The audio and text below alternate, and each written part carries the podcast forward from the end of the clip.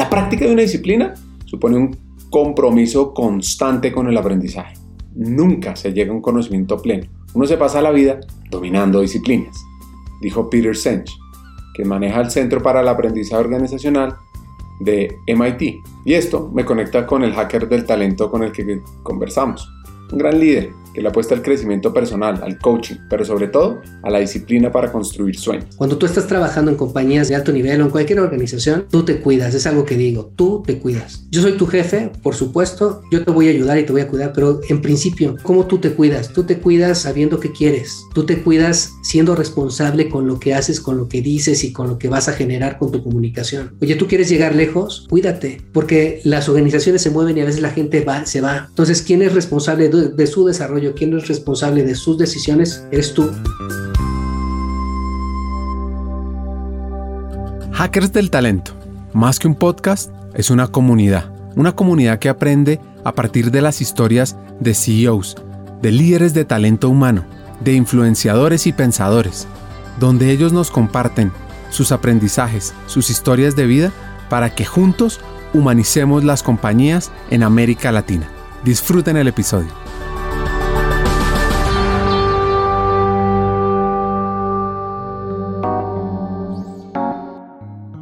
Hacker que nos acompaña hoy se llama Mario Ortiz. Él es el director de recursos humanos para Latinoamérica de Kellogg's, una compañía que todos conocemos en los desayunos. Desde muy niño mostró la pasión por relacionarse, ser amigos, practicar fútbol americano. Este deporte le ayudó a crear lazos muy fuertes y a generar esas sinergias que potencializan el trabajo en equipo. Como dato curioso, México tiene una selección de fútbol americano desde 1999, la cual ha logrado ser dos veces subcampeona del mundo. Pues muy bien, primero gracias otra vez por invitarme. Te cuento rápido. Eh, yo soy de Ciudad de México, ahorita vivo en Querétaro. Mis papás, mi papá se llama Miguel, es dentista, mi mamá se llama Patricia y ella se ha dedicado al hogar, pero también a ayudar a muchas personas en casa. Entonces, ¿qué te voy a decir como un highlight de mis papás? Eh, a pesar de que mi papá es dentista, también estudió hipnosis ericksoniana, leyó muchos libros de psicología, mi papá, al ser, dentista, encontró en la hipnosis un método para relajar a sus pacientes, digamos, técnicas de, respiración, de introspección, de tal forma que a partir de, lograr que ellos tomen un, sueño profundo, pues puedan relajarse, pero lo, ha utilizado en diferentes cosas. Digamos, es parte de lo que él, hizo para poder eh, sacar adelante su, trabajo como dentista. Lo digo así como datos curiosos porque en mi casa, en tu casa, cuando yo era un niño, siempre había personas platicando con mis padres, pidiéndoles consejos, para su trabajo, para su vida familiar, para su vida con sus hijos. Y era, era muy interesante, digamos, siempre lo noté, ¿no? Otro dato que te puedo dar como infancia, yo tengo mi hermano, se llama Miguel, él tiene un año, cuatro meses más que yo, digamos casi que fuimos caminando juntos por mucho tiempo. Él es todo un creativo, es una persona que me, hace reír un montón, pero que también me retó mucho cuando era un niño, ¿no? Él siendo el mayor, más fuerte que yo, pues me ayudó a, aprender a defenderme no solo con el cuerpo, sino también a través de, de reflexionar lo que decía, ¿no? Para cuidarme. Viví hasta los, hasta los 22 años con mis padres, 24, porque me casé a los 24, pero casi siempre vivimos en casa rentada. Yo creo que eso es importante. Me mudé como 12 veces de casa. Entonces era importante para mí, por ejemplo, aprender a llegar a un lugar y al siguiente al que llegaba, pues hacer amigos. Lo único que no hacía bien era despedirme de, mis amigos. Ser alguien que quizá le dolía un poquito este tema de, irse dejando gente atrás. Entonces casi siempre me, me, iba sin decir adiós. Desde muy chamaco me ha gustado los deportes, concretamente el fútbol americano. Practiqué de los 5 años a los 18. No soy muy alto, yo mido unos 68 soy chaparrito más bien, pero la verdad es que, que aprendí que el fútbol americano era era un lugar donde yo me sentía completamente seguro, apasionado, eh, me gustaba ir a entrenar, me gustaba pues los momentos de juego, enfrentar las cosas, aprender de la gente que lo hacía muy bien, o sea, siempre me gustó todo lo que hay alrededor del fútbol americano como una analogía de la vida, ¿no? Típicamente fui muy tímido, de niño fui súper tímido,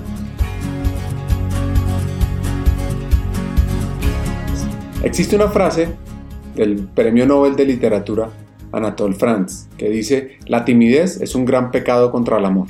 Y este amor no solo se refiere a lo sentimental, también se refiere a poder desarrollar esa pasión por lo que nos mueve las fibras, ese propósito de vida. Y así lo entendió Mario, desde muy joven. Pues es que fíjate, cuando yo te digo que me gustaba mucho el fútbol americano, yo era de los niños que jugaba en la calle, en el pavimento, con cualquiera. Entonces, si había un balón, no tenía que intimar mucho, simplemente era el pretexto para empezar a jugar y a partir de ahí a uno o dos amigos que siempre estábamos juntos. Entonces, para mí eso era el pretexto. Otra cosa que siempre disfruté de niño era la música, cantar con mi papá, después entrar a, a, un grupo que se llamaba La Trova de la Ciudad de México, donde, donde también participé ahí con ellos aprendiendo a cantar. Y lo digo como algo relevante porque mi papá cuando yo tenía 15 le dice a mi madre, pues estoy preocupado porque Mario es muy tímido y no va a poder salir adelante en la vida. Mi mamá tiene la confianza de decírmelo, me cita en la cocina, me dice, oye Mario, tu papá está preocupado por esto. Y dije, oye, no, que no se preocupe. Pero sí me, como que sí me, me caló al fondo de mi corazón. Entonces ese día pedí, utilicé un traje de mi papá, fui a pedir trabajo a la Bolsa Mexicana de Valores. Por supuesto no me dieron el trabajo de Office Boy por ser tímido, ¿no? Pero al final, deseo de superarme siempre estaba ahí, ¿no? El deseo de, de intentar hacer lo mejor que podía con lo que tenía estaba ahí. ¿Qué me ayudó? Me ayudó a entrar a cantar a la trova, eh, de hecho, eh, un gran líder ahí que se llama Manuel Rosillo Segura es alguien que ha estado cerca de la formación de, no más de 20 mil jóvenes, ¿no? Es, alguien que es muy querido en México, al menos. Y yo lo que le decía a él es que le agradecía muchísimo que me hubiera quitado esta sensación de inseguridad para poder plantar frente a un escenario y simplemente disfrutar de quién eres haciendo lo que te gusta. En ese momento era cantar. Entonces, de los 16 a los 20 estuve en la Trova de la Ciudad de México muy eh, lindas experiencias al respecto de, quién era yo, cómo sentía el estrés, cómo lo podía pues trabajar, incluso también cómo te paras cuando tienes que hablar con alguien. Todo eso era, era parte de mi formación, de las cosas que me interesaban. Otro tema sí que, para mí es clave compartir es que desde muy pequeño yo disfruté mucho la escuela y son de esos flashazos que tengo con papá, por ejemplo, dándome la bendición todos los días antes de salir a la escuela y diciéndome diviértete siempre su palabra era diviértete. Entonces yo encontraba en el aprendizaje, en los momentos de compartir, convivir y entender cosas que a mí me, llamaban muchísimo la atención. Participé en grupos juveniles. O sea, digamos, esa parte me gustaba y cuando dices, oye, es que eras tímido, pues sí, sí era tímido, pero tenía esta sensación de querer impactar, de querer aprender y aunque me sudaran las manos, me sudara todo, pues yo trataba de hacer el paso al frente y, y no quitarme, ¿no? Porque era parte de lo que me hacía digamos, me, me, encantaba, ¿no? O sea, yo podía quedarme jugando con un amigo básquetbol a 100 puntos una tarde, ¿no? Y, y, era padre porque empezabas a aprender que pues mejoraba tu rendimiento o cantando con otro amigo toda una tarde tratando de sacar una canción, eran cosas que yo disfrutaba mucho. Entonces, en esos años en los que uno está buscando novia, este hacker encontró su pasión. Por más que surgieran otras opiniones, él tenía clara su convicción había nacido para ser un facilitador y relacionador del talento humano. Fíjate, yo, yo me destacaba toda la parte de español, literatura, en esa siempre destaqué. No me iba mal en las matemáticas, de hecho recordaba también que cuando yo quise tomar una decisión de carrera, pues sí fui con un investigador para que me dijera qué aptitudes tenía y decía que bueno, yo estaba más orientado a lo físico matemático y que me iba a costar trabajo pues hacer equipo porque era un poco más inmerso en mí. Y yo quería de entrada ser como licenciado en ciencias de la comunicación. Finalmente mis papás querían que yo fuera médico. Decidí ser psicólogo, me fui por área 2. Pero la parte de tema de la, con las palabras, la literatura, el español, matemáticas, casi siempre fui arriba del 9 en casi todas mis materias, primaria, secundaria, preparatoria. Después me cambié, ahí bajó mi promedio. Pero después, cuando voy a la universidad en psicología, volví a subir arriba del 9. Fui becado prácticamente toda la, la carrera, Ricardo. Me gradué con mención honorífica, digo, ya hace muchos años, con una tesis que era de identificación del talento humano y después estudié un par de maestrías. Hice la maestría en desarrollo organizacional de la UDEM. A finales del 98, en ese momento cuando había una canción que sonaba y sonaba de la cantante californiana Cher, esa canción se llamaba Believe, que fue una de las primeras canciones, como dato curioso, que tuvo un uso excesivo del famoso autotune que era 3 segundos de la canción. En ese momento Mario se encontraba cantando con un amigo en el metro de la Ciudad de México. Y en ese mismo tiempo, un accidente le reveló lo que no sería su pasión, lo que le encaminó desde muy joven a establecer conversaciones difíciles para exponer sus ideas e ir por sus sueños. Hay dos momentos ahí. el primer momento, y fíjate, son anécdotas lindas con un amigo que tenía, bueno, que tengo, se llama Luis. Cuando estaba en secundaria, para mí es relevante, él y yo teníamos como el espíritu emprendedor como nos gustaba tocar la guitarra, un día nos decidimos en intentar subir al metro a sacar algunos pesos. Y estábamos en la estación del metro que se llama Popotla, porque estaba muy cerca de la casa de mi amigo. Con él jugaba básquetbol, cantaba, hacía muchas cosas. Y total, no te miento, pasaron 10 vagones antes de que decidiéramos subirnos a tocar, nos daba pena. Pero igualmente nos subimos, tocamos una canción de iglesia, nos dieron un peso y nos bajamos.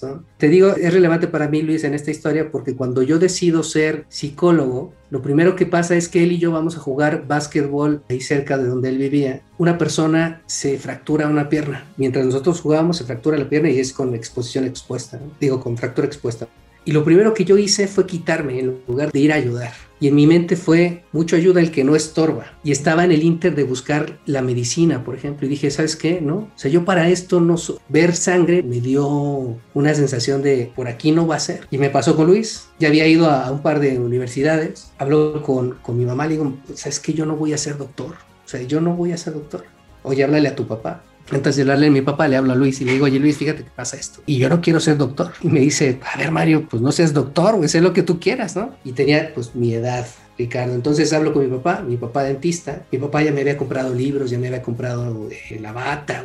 Yo dije, papá, yo no voy a ser, yo no voy a ser doctor muy, muy tranquilo él desde su teléfono en su trabajo, me dijo, no te preocupes, ¿qué vas a hacer? Pues voy a estudiar psicología. Y ya, ¿no? Vi tres universidades, incluso ya se me había pasado el tiempo, un par de meses antes de entrar a la universidad, yo entré un poquito desfasado. Y luego la siguiente conversación difícil fue con mi novia, porque hoy es mi esposa, mi novia tenía en esa edad, en ese tiempo yo creo que unos 17 años. Y le digo, ¿sabes qué? Pues yo voy a ser psicólogo. Y ella me decía, y, está bien, sé psicólogo, pero no te preocupes porque voy a echarle ganas y nos vamos a casar y tal. Ella con toda la confianza y con toda la tranquilidad de una, de una mujer de 17 años me dijo, usted haga lo que quiera. Entonces entro a una universidad que se llama la Universidad Salesiana. Para ese tiempo tenía 30 años dando la carrera de psicología y fue como sentirme en mi estado natural. O sea, tengo que ser bien franco, no tenía así un rigor académico súper alto, pero mira, Estudié becado, no pagué un peso, les quité un peso a mis papás, me enfoqué, pude trabajar en las mañanas, entonces yo a partir del cuarto semestre de la carrera, a los 18 años, en el segundo año, yo, yo ya trabajaba como prácticas profesionales, pero eran ocho horas de trabajo y en la tarde-noche me dedicaba yo a la escuela. Y después complementé mi universidad con un par de diplomados y la verdad es que eso me, me hizo mucho bien. Tuve muy buenos profesores, otros que simplemente pasaron y ya, y yo también pasé ahí con ellos, pero tuve buenos profesores en estadística, en psicología descriptiva, o sea, hubo varios profesores que, que me ayudaron mucho, pero más, yo creo que esta parte de cómo combinas, porque todavía intenté jugar americano, cantar, ver a mi novia, trabajar y estar en la universidad Hacía esas cinco cosas sin coche, en metro. Este mexicano entendió desde muy joven que una red de contactos le permitiría abrir muchas puertas. Está realizando networking desde el colegio, o más bien desde la universidad. Y aunque encontrar la rama de la psicología que lo apasionara no fue fácil, tuvo que pasar por varios fracasos. Por supuesto, aprender de ellos. Es que fíjate, yo era mucho de escribir cosas en una servilleta con ella. Entonces una de las cosas que dijimos muy jóvenes fue, si rompemos es para siempre y nos dejamos de jugar y fírmele aquí en esta servilleta, ¿no? Incluso cuando nos casamos también fue otra buena anécdota que estando en su sala, cuando empezamos a preparar todas las cosas para casarnos, le dije, oye, nadie se va a meter con nuestra logística de fiesta, ¿estás de acuerdo? Sí, pues le hice un contrato ahí, ¿no? De, pues firme usted que solamente esto va a depender de usted y de mí, no de mis papás, no de tus papás. Y así fue, hubo intentos de sugerir invitados, de sugerir eh, arreglos en la mesa, de, sugerir maneras de, con ese framework, digamos, santa paz y, logramos salir adelante con eso también. Eh, a lo que voy, tener a alguien que eres capaz de escuchar o que te pueda decir lo que tienes que escuchar también para crecer juntos es algo lindo, es algo muy, muy lindo. Entonces, ¿cómo me fue? Pues me casé. Terminé trabajando, o sea, desde que empecé a trabajar a los 18 no he dejado de trabajar, ni un día.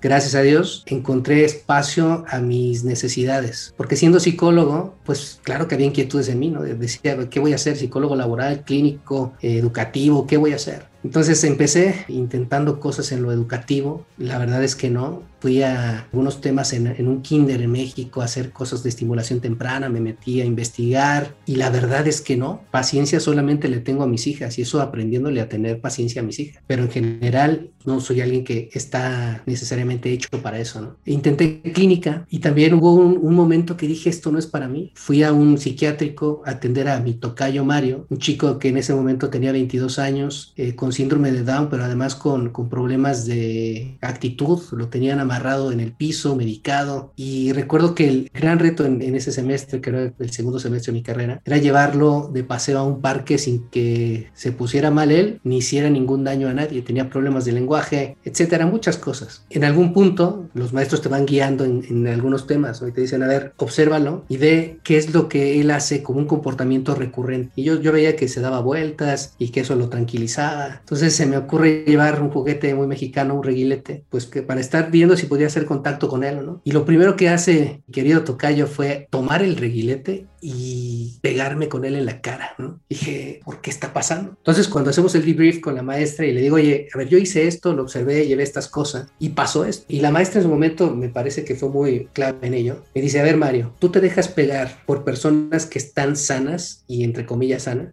Por supuesto que no. Dice, entonces, ¿por qué te dejas pegar por alguien que está enfermo? Dije, ah, entonces, eso a mí me dio la impresión de decir, bueno, yo tengo que ser firme en mis interacciones, pero de entrada no me gustaba verlo sufrir. Al final pudimos salir al parque, pudimos hacer muchas cosas por el trabajo que hice con él, pero dije, lo clínico no es para mí, no es algo que yo disfruto. O sea, tengo que ser honesto conmigo, no es algo que es para mí. Entonces descarté lo, lo educativo, descarté lo clínico y llega un punto en donde él me habla por teléfono, porque en mi universidad, cuando tú tenías buenas calificaciones, dejabas casi dos meses sin ir a la escuela porque estabas exento. Yo decía, ¿ahora qué voy a hacer? Entonces me habla por teléfono, mi maestra de la carrera, y me dice, oye Mario, están buscando un practicante de reclutamiento en tal empresa. Si quieres ir, adelante. Dije, por supuesto que sí. No te miento, yo hacía una hora de camino de mi casa al trabajo, que entraba a las 7 de la mañana, y yo era uno de los más neófitos, güey, que te puedes imaginar. Yo no sabía que había quitagrapas yo era muy, muy ingenuo para el trabajo, muy ingenuo. Pero también Alicia Álvarez, que fue mi primera jefa, que también había estudiado en mi universidad, pues algo vio en mí y me, me ayudó muchísimo a aprender qué significaba la vida del trabajo y recuerdo mucho, o sea,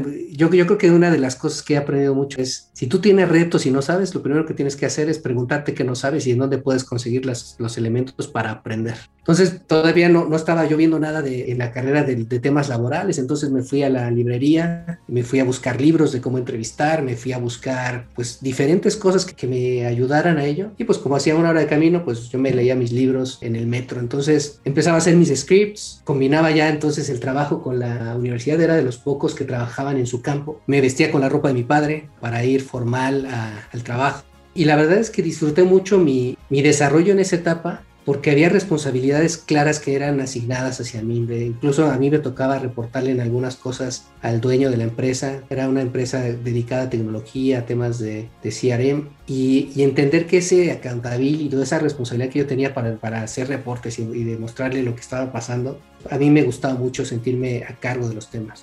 Y eso era cuarto semestre de la carrera y fue un descubrimiento, la verdad, bastante interesante. Después de ese año de seguir estudiando, me dice el, el dueño, oye Mario, pues ahora queremos que seas el coordinador de reclutamiento y selección. Y nuevamente yo preguntándome, bueno, y ahora para ser coordinador de reclutamiento y selección, ¿qué necesito saber? Porque una cosa es ser reclutador y te cuento así una anécdota bien rápida. Me acuerdo que estuve buscando un vendedor que le íbamos a pagar 10 mil pesos mexicanos, 10 mil pesos mexicanos, que será unos 500 dólares al mes. Entonces hablo por teléfono y me contesta la mamá de este señor, al que yo había encontrado por OSC. Digo, señora, fíjese que estoy buscando, le voy a poner el nombre a Ricardo, a Ricardo, para invitarlo a un proceso. Me dice, pues Ricardo no está. Y la siguiente pregunta que me hace es, ¿cuánto le van a pagar? Digo, pues 10 mil pesos. Da una carcajada tremenda. Dije, ja, ja, ja, ja, ja. Pero mire, aparte tiene estas prestaciones y no sé qué tanto. Terminó de burlarse la señora de mí, colgó el teléfono. Yo me sentí muy mal, dije, bueno, ¿qué hice mal? ¿no? Al final entiendes que pues la mamá cuida el interés del hijo y por supuesto no le va a hacer perder el tiempo cuando él pues quizá ya gana más y esté otros estándares. Pero esa era mi ingenuidad. Lo que hacía era aprender, intentar y corregir lo más rápido posible para poder dar los resultados que se esperaban de mí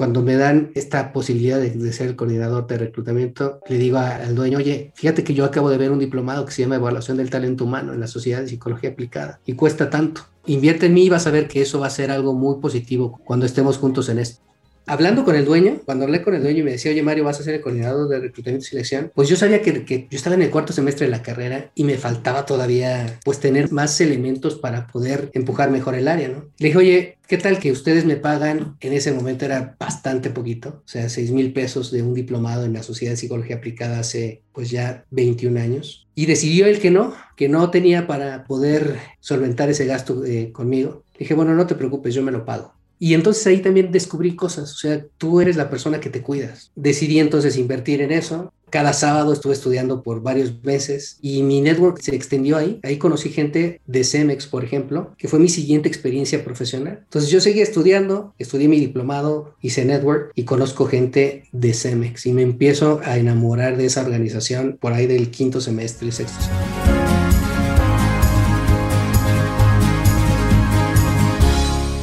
Año 2001. Ingresa a Cemex, cementera mexicana, una de las principales empresas de cemento del mundo. Ahí, Mario desarrolló su carrera durante nueve años y de esa experiencia nos deja un primer hack muy personal. Debes invertir en ti para hacer que las cosas pasen. Al final, Mario no esperaba que esa inversión diera resultados tan extraordinarios. Yo creo que fue por ahí del 2001, 2002, hace muchos años. Y un día sí le dije, llamaba María Esther Flores, le digo, María Esther, cuando tú requieras un asistente de recursos humanos, pues cuenta conmigo, mira, yo ya casi tengo un año de trabajo, soy psicólogo, tengo estas credenciales y aparte de esto, y me dice Mario, pues, pues mira, te vamos a, a entrevistar. Me consiguió una entrevista y por ocho meses yo le di seguimiento a mi entrevista cada mes, después de mis primeras entrevistas, era, oye, ¿ya tienen alguna respuesta para mí? No, pues habla el siguiente mes y marcaba en mi calendario, el siguiente mes marcaba y así, hasta que después de ocho meses me dan una oportunidad para ser un empleado tercerizado, un outsource employee en Cemex. Todavía no terminaba mi carrera, seguí estudiando pero ya en otro ritmo de, trabajo, en otro ritmo de, responsabilidades. Y encantado con esa experiencia de, de, trabajar, sentir que contribuyes y que estás aprendiendo muchísimo, además de gente que era muy, muy, muy profesional y además muy exigente. Entonces ahí conocí gente pues también valoro muchísimo. Héctor González, por ejemplo, y es el director de relaciones laborales en Walmart, pero él fue uno de mis primeros jefes en Cemex. Y recuerdo muchas cosas que él me dijo que eran importantes para mi carrera, para mi vida personal, para mi vida profesional y además un tipo que me exigió bastante. Entonces, yo creo que, que, cuando te dice no te puedo pagar algo porque no tiene los recursos la empresa, pues a veces hasta te hace un bien porque tú te lo pagas, inviertes en ti, te comprometes a que las cosas pasen y además generas contactos para tu vida hoy y en el futuro. Tan es así que, te hice, hice este movimiento de carrera, estuve casi 10 años en Cemex, casi 10 de años y, meses. Igualmente con cosas muy lindas, ¿no? Ellos sí me pagaron un diplomado, me ayudaron con la mitad de mi maestría, me dieron diferentes oportunidades de trabajo, me llevaron a Monterrey y la verdad es que yo creo que Cemex como tal fue una gran escuela para mi desarrollo profesional, para mi entendimiento de qué significa contribuir, generar valor y la verdad, pues agradecidísimo, ¿no? Termino mi carrera, ganaba muy poquito dinero cuando empecé con ellos, muy poquito. Y me decía mi novia, oye Mario, es que te explotan.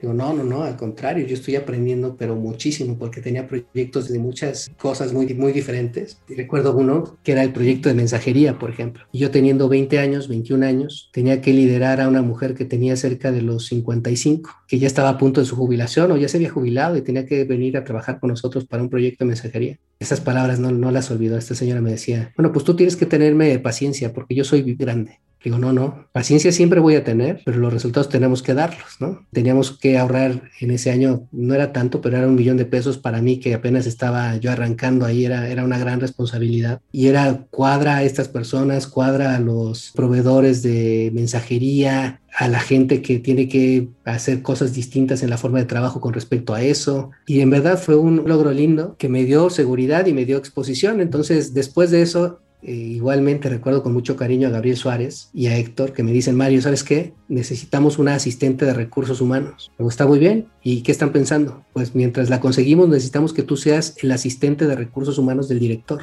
Pero cuando te digo de asistente es su secretario. Sentarme en donde se sentaba la secretaria, llevarle sus cuentas de gastos, llevarle sus viajes, llevarle su agenda. Ya la, la broma era, pues me faltaba la falda, ¿no? Y, dije, y, era por 15 días, hice ese trabajo eh, por tres meses. Después de esos tres meses me llega una oportunidad. Yo seguía siendo empleado externo, ganando nada, trabajando mucho, hasta que un día también me dice mi jefe Héctor en su momento otra vez, dice, oye Mario, te van a hacer una oferta para ser empleado de Cemex. Digo, ¿en serio? ¿Cuánto voy a ganar? Digo, para saber, ¿no? Pues de lo que ganaba eran cinco veces más de lo que ganaba. Dije, ¿en serio me van a pagar eso? Yo, recuerda, yo me movía en metro, me movía en microbús. Cuando me dicen la cantidad, pues yo casi que me, me voy de espaldas, ¿no? Regresando, ya cuando me hacen la oferta formal me dicen, no, no son seis veces más, son casi nueve veces más lo que ganas ahora. Dije, ¿en serio qué voy a hacer con tanto?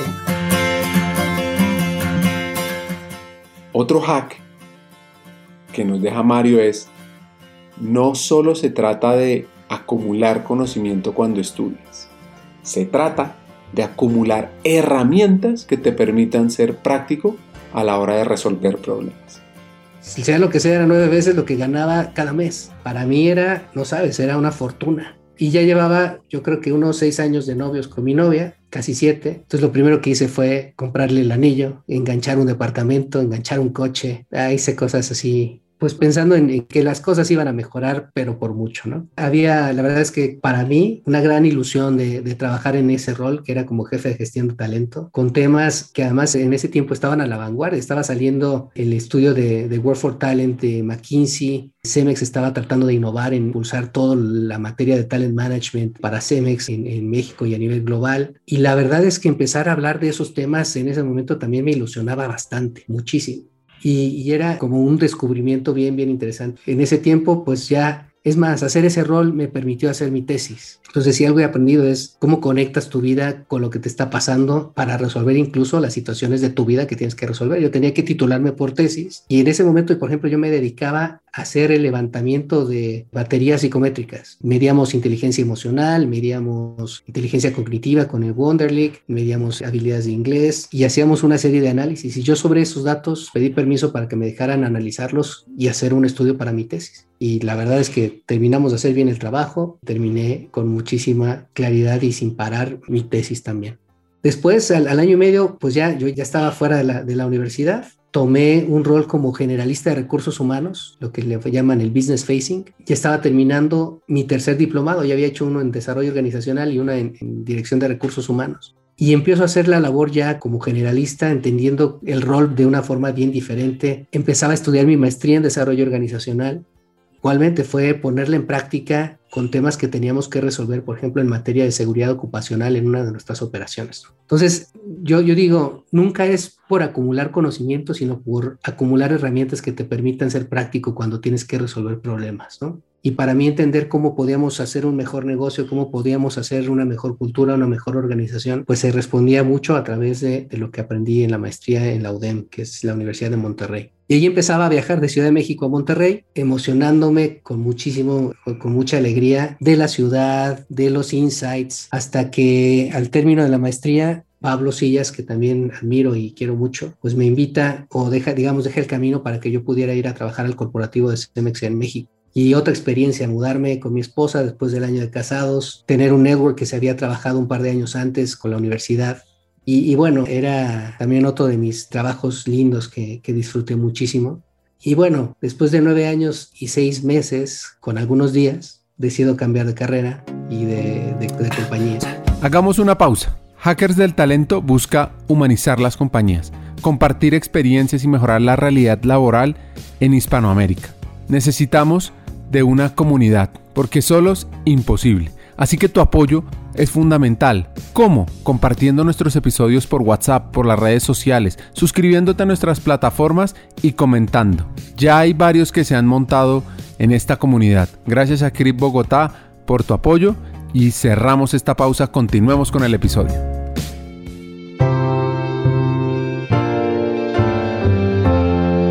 Existe una frase de un primer ministro del Reino Unido que dice, el secreto del éxito en la vida es estar preparado para una oportunidad cuando llegue. Y esto le sucedió a este hacker. Recibió una llamada con una propuesta fuera de serie. El momento bisagra fue que después de ese año, o de esos años, pues yo, yo intentaba crecer, Ricardo. Yo intentaba ser el gerente dentro de Cemex. No lo logré. Pues digamos, esta necesidad que yo tenía de poder tener más responsabilidad, de poder impactar de una forma bien distinta, pues estaba ahí. Entonces me llama un headhunter, una headhunter, y me invita a participar en el proceso de Whirlpool. En ese momento yo estaba en, en una asignación con otros amigos, con Jorge Jaimes y con Luis Flores y Enrique Córdoba, junto con Lalo Vázquez como líder, en hacer unas, una especie de PMI en Sudamérica, donde íbamos a evaluar las prácticas de recursos humanos que tenían Panamá, Bogotá, República Dominicana, con respecto al estándar que nosotros manejábamos en Cemex México, incluso también para entender qué mejores prácticas podemos traer para toda la región. De los proyectos más lindos que viví, pero en ese inter me invitan al proceso y te cuento una anécdota. Yo cuando me invitan a, ir, Whirlpool estaba muy cerca del aeropuerto de Monterrey, en Apodaca. Entonces le digo a mi esposa, ¿sabes qué, Mari? Acompáñame a, mis entrevistas, tengo que ir de traje, pero después de las entrevistas necesito salir a, creo que era Bogotá, entonces tenía que llevarme al aeropuerto. Y típicamente volábamos en mezclilla, ¿no? Entonces le digo, échame una mano, voy, es una entrevista de ahí me llevas porfa al aeropuerto. Total, no fue una entrevista, fueron tres entrevistas. La, que fue mi jefa en Whirlpool, que se llama Marta Maeda, que también quiero mucho, me dice, oye Mario, queremos entrevistarte más personas. Le digo, ¿sabes qué? Solamente ayúdame porque está haciendo mucho frío. Mi esposa está afuera esperándome porque me va a llevar al aeropuerto y por favor, no quiero que ella se enferme. Dice, no, no te preocupes. Entonces lo primero que hizo ella siendo la vicepresidenta de Recursos Humanos fue ir al estacionamiento, ir por mi esposa, ofrecerle un café, llevarla a una de sus oficinas, dejarla ahí muy cuidada. Yo dije, wow, o sea, la calidez con la que ella vivió el proceso fue impresionante. Y eso me convenció mucho. Ese día, ya de camino, me voy quitando la ropa en el coche, llego con mi mezclilla, me voy a hacer mi trabajo, regreso y a las pocas semanas me ofertan y me da la oportunidad de ser Senior Manager para Whirlpool en México con dos responsabilidades, la responsabilidad de desarrollo organizacional y la responsabilidad de ser el de recursos humanos para toda el área comercial.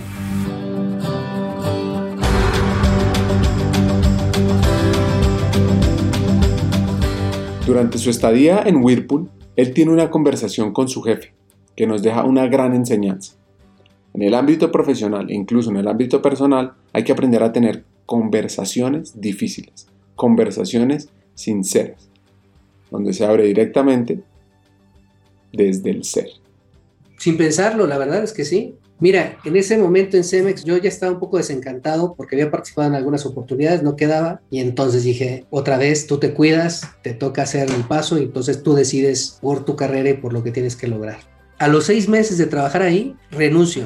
Y para mí es importante decirte que después de que nueve años, seis meses en un lugar, llego a otro lugar, pasan seis meses y digo, ¿sabes qué? Yo me bajo de este coche. Me acuerdo mucho y, y la verdad es que me gusta platicarlo. Me dice Marta, oye, ¿por qué renuncias? Le digo, ¿sabes qué? Vamos a comer nos fuimos a comer, me acuerdo bien que ese día pedí un mole con pollo y me dice Mario, ¿por qué? ¿Por qué estás renunciando? ¿Te vas a regresar a Cemex? Le digo, no, por supuesto que no. Digo, no, no tengo nada. Lo único que te quiero decir es que yo renuncio porque no he sabido decirte que no a algunas cosas. Casi siempre te digo que sí, incluso cuando pienso que no es lo correcto. Y yo he encontrado que mi trabajo en recursos humanos no puede hacerse bien si no soy capaz de decirte que no cuando es necesario, aunque seas la jefa. Es lo único que tiene, es lo único que te inquieta. Le digo, es lo único, es lo más sincero que te puedo decir. Y como decimos en México, es la neta. O sea, no hay, no tengo otra agenda, no es nada más, es eso.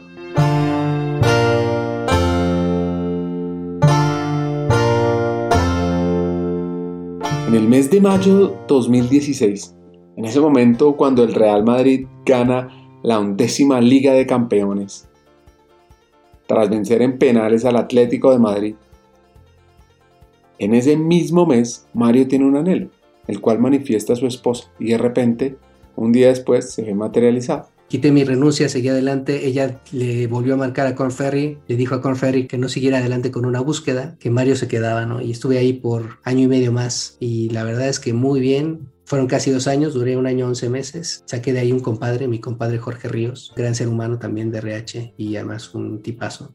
Y después de eso, digo, en mi segundo año de Whirlpool, empecé mi, maestría en el IPADE, una maestría en alta dirección pues cursé mi primer semestre con ellos en Monterrey, mientras pues ya tenía más controlada la operación, ya sabía más bien por dónde íbamos a ir. En ese momento en Monterrey estaban ocurriendo cosas con el, pues con temas ahí de inseguridad, de situaciones que no eran muy gratas, pasó, había pasado un huracán, Mari y yo, mi esposa, queríamos ser papás, no podíamos ser papás.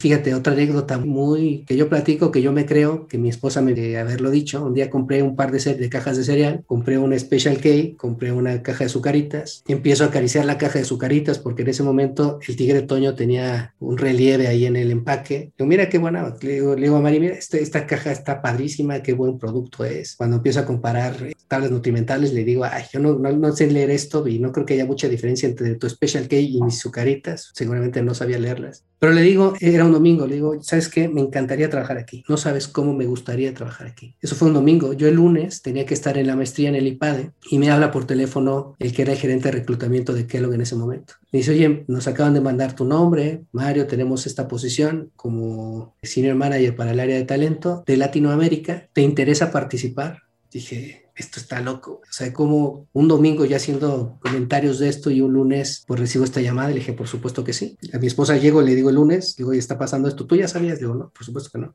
Pues diles que sí. Casi siempre que me cambiaba de carrera era, oye, ¿cuánto te van a pagar? ¿No? Aquí no hubo ninguna pregunta porque era Querétaro, más cerca de Ciudad de México, etcétera. Pero fue un proceso lindo, ya casi 10 años de eso. En enero cumplo 10 años en Kellogg, primero Dios y ha sido una carrera, la verdad es que yo digo, intensa, bonita, que me ha permitido descubrirme un poco más como líder, como alguien que habla pues desde el corazón, que se ha equivocado un montón, pero que también ha recibido oportunidades lindas para seguir creciendo. Entonces, pues soy afortunado, agradecido y mira, yo te dije que en 2011 empecé mi maestría en el IPADE, pero la terminé en 2016. A mí en el IPADE hubo un maestro que me puso el tres generaciones porque participé en tres generaciones distintas, como el tequila, hasta terminar la segunda maestría. Y, e insisto, yo lo platico así, no, no por van a gloriarme de nada, sino porque eran cosas que yo quería hacer desde muy chavo. Yo escribí una carta en donde iba a decir, yo decía, yo quiero estudiar esto, esto y algo más. Y va a pasar, y así se lo platicaba a mi esposa y decía, ajá, bueno, pues ya cumplía mis, mi checklist, pero además encantado con lo que era la jornada de aprender y de aplicar lo aprendido en donde trabajaba. Eso era, era algo lindo. Y bueno, pues ya han sido muchas posiciones, muchas experiencias, tres compañías. Yo diría que de esas tres, dos con grandes lecciones para mí, Cemex y Kellogg, algo más transicional Whirlpool siempre he estado ligado a, México. A mí me encantaría seguir creciendo hacia otros países, por ejemplo, pero he tenido oportunidad también de conocer otras culturas, de conocer otras maneras de pensar, otras formas de comunicarnos. Y creo que son de los retos lindos que, he tenido trabajando, ¿no? Y por eso me gusta tanto.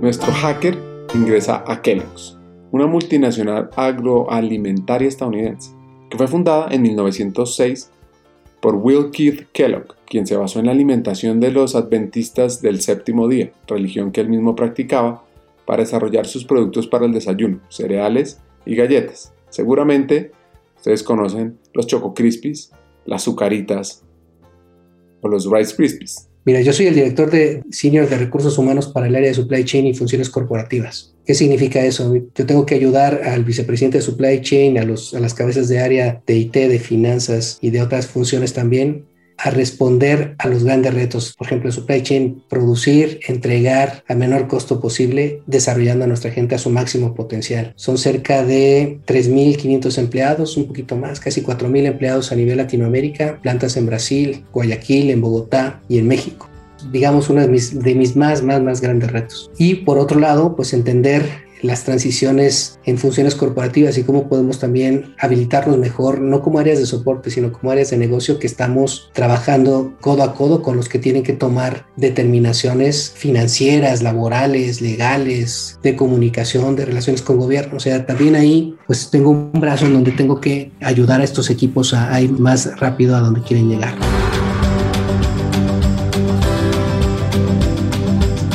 Hoy en día puedes contribuir a diferentes causas. Tu talento, tu potencial y tu esfuerzo puede ser utilizado en diferentes ámbitos, dice Mario, refiriéndose a que se deben generar múltiples proyectos personales y retarnos día a día. A mí me gusta mucho hablar de liderazgo, porque creo que el liderazgo apuntar a la cultura. La cultura también es algo que me encanta muchísimo. Y he encontrado una pasión particular que es el tema del acompañamiento profesional, el coaching para desarrollar líderes, para liderar potencial de los equipos, de la gente a cargo, de aquellos que están tomando un rol más grande. A mí esos, esos temas me apasionan. Y por supuesto lo relacionado con, con desarrollo organizacional y emprendimiento me gusta. El emprendimiento externo e interno son temas que también valoro mucho y disfruto y trato de hacer mis pininos y hacer también cosas por mi parte, porque creo que, que eso suma a tu desarrollo como profesional. Y además, hablando de, de cosas como futuro del trabajo, como lo que estamos haciendo hoy, tener una sola fuente de ingresos como, como old school, ¿no?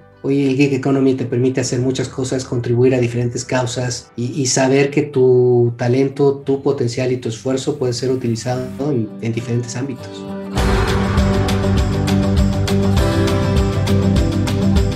Tremendo hack. Por favor, anótenlo.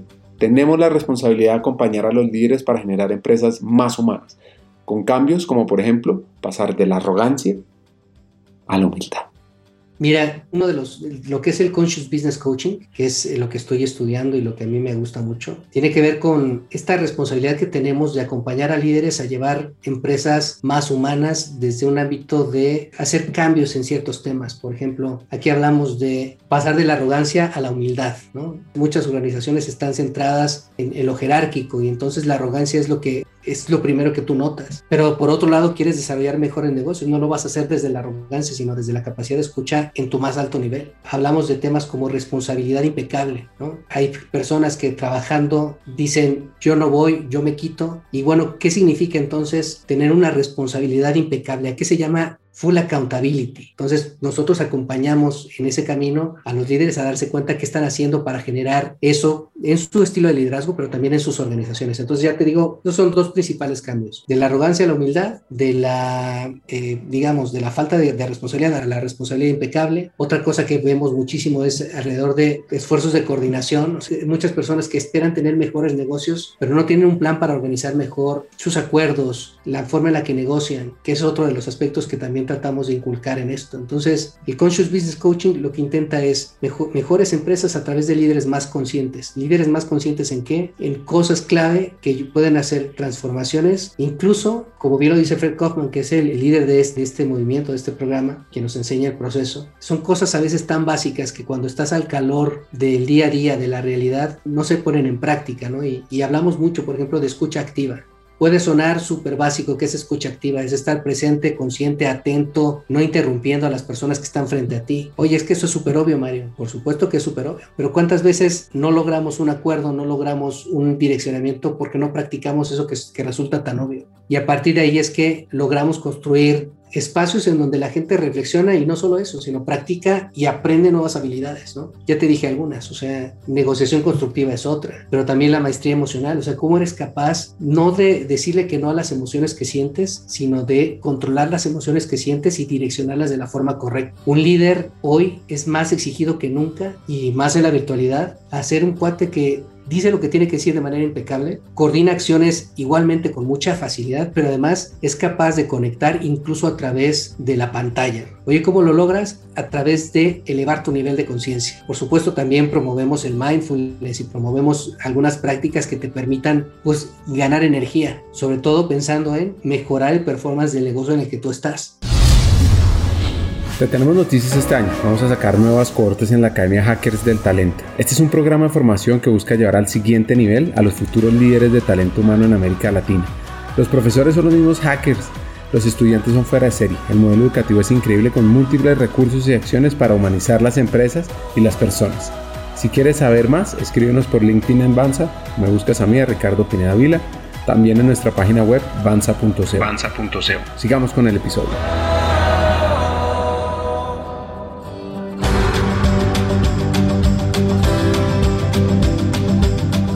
Empecé en los temas de educación, un libro que encontré fascinante se llama La Quinta Disciplina de Peter Senge y me dejó un concepto muy marcado.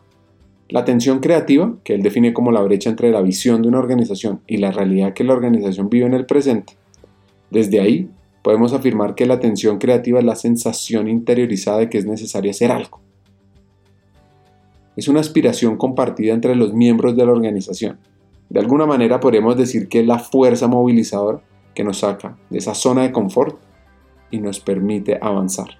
Así que te pregunto, ¿qué tanta tensión creativa estás generando en tu equipo, en tu empresa?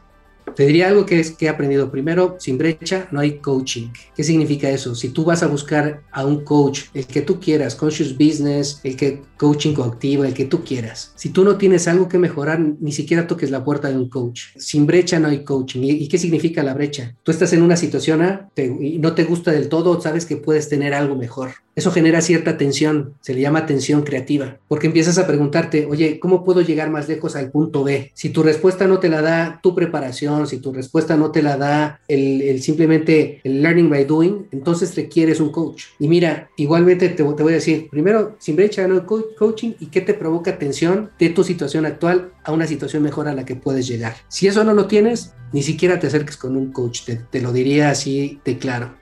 Y voy a ponerte una referencia que, perdóname que no tenga el nombre completo ni correcto, pero sí sé que lo escuché hace muchos años, hace más de 20, de una persona que nos invitó a una de sus empresas a hacer intercambio de mejores prácticas de desarrollo organizacional, que decía que hay cuatro cosas para que una persona pueda desarrollar su carrera de manera acelerada y que puedas crecer. Y, y esas cuatro cosas siempre las he tenido en mi mente. La primera de ellas era, oye, si tú quieres crecer y piensas en el PAI, ¿qué necesitas? Un 40% del PAI tiene que ser la oportunidad, la puerta que se abre. Y si yo quiero crecer mañana como vice presidente de recursos humanos, no voy a hacerlo si no hay una puerta que se abra para mí, donde estoy o en otro lugar. 40% de eso tiene que ver con esa oportunidad. 20% tiene que ver con tu preparación. Si mañana yo quiero hacer eso, pero no estoy listo para llegar a esa posición, por más que me abra la puerta, no voy a poder crecer. 20% tiene que ver justamente con un coach. Y esta persona nos explicaba que el coach no, no era el, el coach certificado, puede serlo y por supuesto ayuda bastante. Pero lo que decía es, más bien es también esta persona que te puede confrontar, te puede hablar de frente, te puede decir qué estás haciendo bien, qué no estás haciendo bien. Si es tu jefe, excelente, no necesitas un coach, pero a veces el jefe no, te conoce tanto y tan a detalle. Entonces, un coach te confronta contigo, con tus, con tus situaciones y te ayuda. Y el último 20% que a mí, a mí también me llamó muchísimo la atención y que también trato de practicar es no solamente pienses en ti, ni siquiera pienses en tu compañía o en el equipo en el que trabajas. Piensa fuera de tu compañía, es decir, cómo estás ayudando a la sociedad a ser mejor sociedad con lo que sabes. Entonces, este era como no tener ese sentido de responsabilidad social como ejecutivo como profesional, pues a veces solamente generaba mercenarios, ¿no? Entonces yo dije, ya es que yo no quiero ser un mercenario, yo quiero contribuir con lo que sé, quiero contribuir a otras personas y por eso regreso a tu pregunta, oye, ¿cómo empiezas con esto? Si quieres un coach, entiende cuáles son tus brechas, porque si no lo tienes, entonces no vas a poder salir adelante. Ahora, la siguiente es, ¿desde dónde aproximas el coaching? Desde alguien que dice, yo no creo en esto y soy un escéptico y creo que son, digamos, una serie de cosas que hacen que a los coaches les vaya mal por las experiencias de alguien más, pero es, no lo puedes aproximar desde una actitud de gólatra, sino desde tu mejor actitud de aprendizaje. Si es así, empiezas súper bien y totalmente dispuesto a compartir lo que estás viviendo, lo que necesitas, con la disposición a escuchar los aprendizajes que puede generar las preguntas que te hagan. Lo último que te diría para responder esta pregunta, Ricardo, es el coaching sucede después de la sesión. O sea, podemos tú y yo platicar, yo te puedo hacer algunas preguntas, inquietarte, a ponerte a reflexionar, incluso podemos acordar algunas de las acciones que, que, tú puedes hacer para llegar a donde quieres, pero si pasan los días y tú no practicas absolutamente nada de eso, el efecto de lo que tú y yo hagamos en una sesión pues va a ser cero, ¿no? Entonces también tiene que haber esta mentalidad exploratoria y de curiosidad.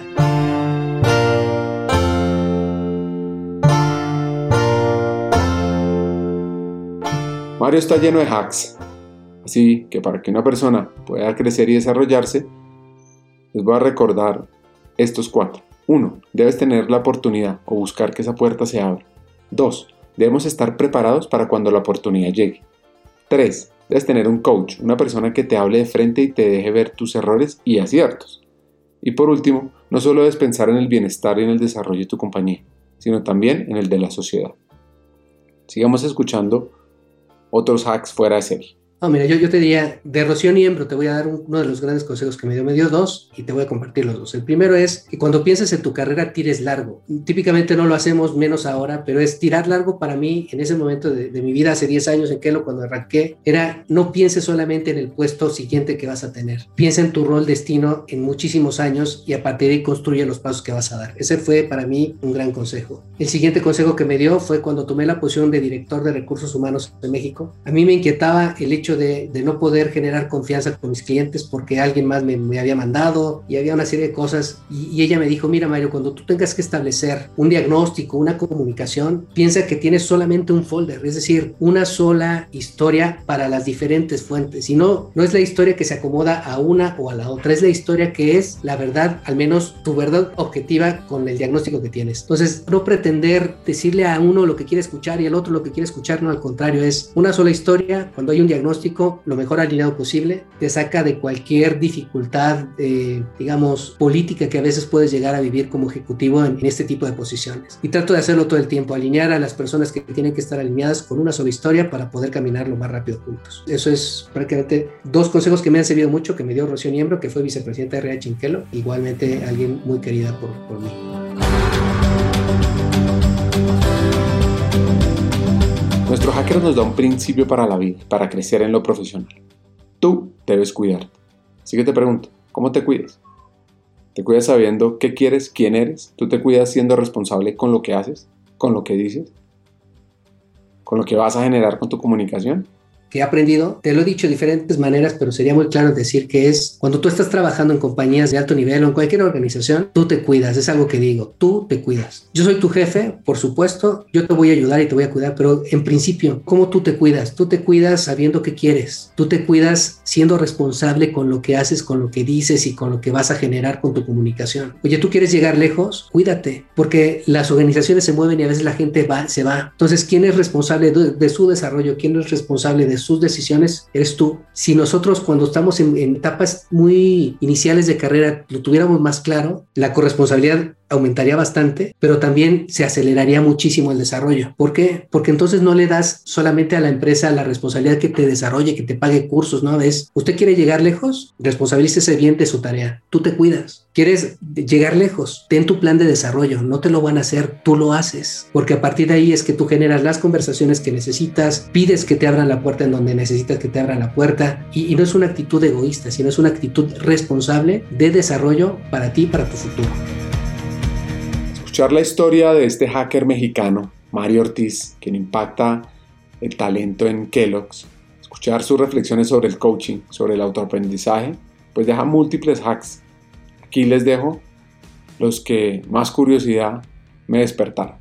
Primero, nada es imposible. Uno mismo es el que se pone las barreras y el cielo es el límite. La constancia, la dedicación y la disciplina es la fórmula del éxito. Dos, para lograr grandes resultados hay que tener esfuerzos y dar más allá de la milla extra. Y tres, las personas son las que constituyen las organizaciones. No se nos olvide eso tan básico pero tan importante. Por eso siempre el área de talento humano debe estar en las decisiones estratégicas y críticos de cualquier negocio. Para mí esto resume un poco lo que hablamos con Mario, es que la cultura de la organización necesita un poco de todos y por lo tanto es de todos. Hasta un siguiente episodio y sigamos hackeando el talento.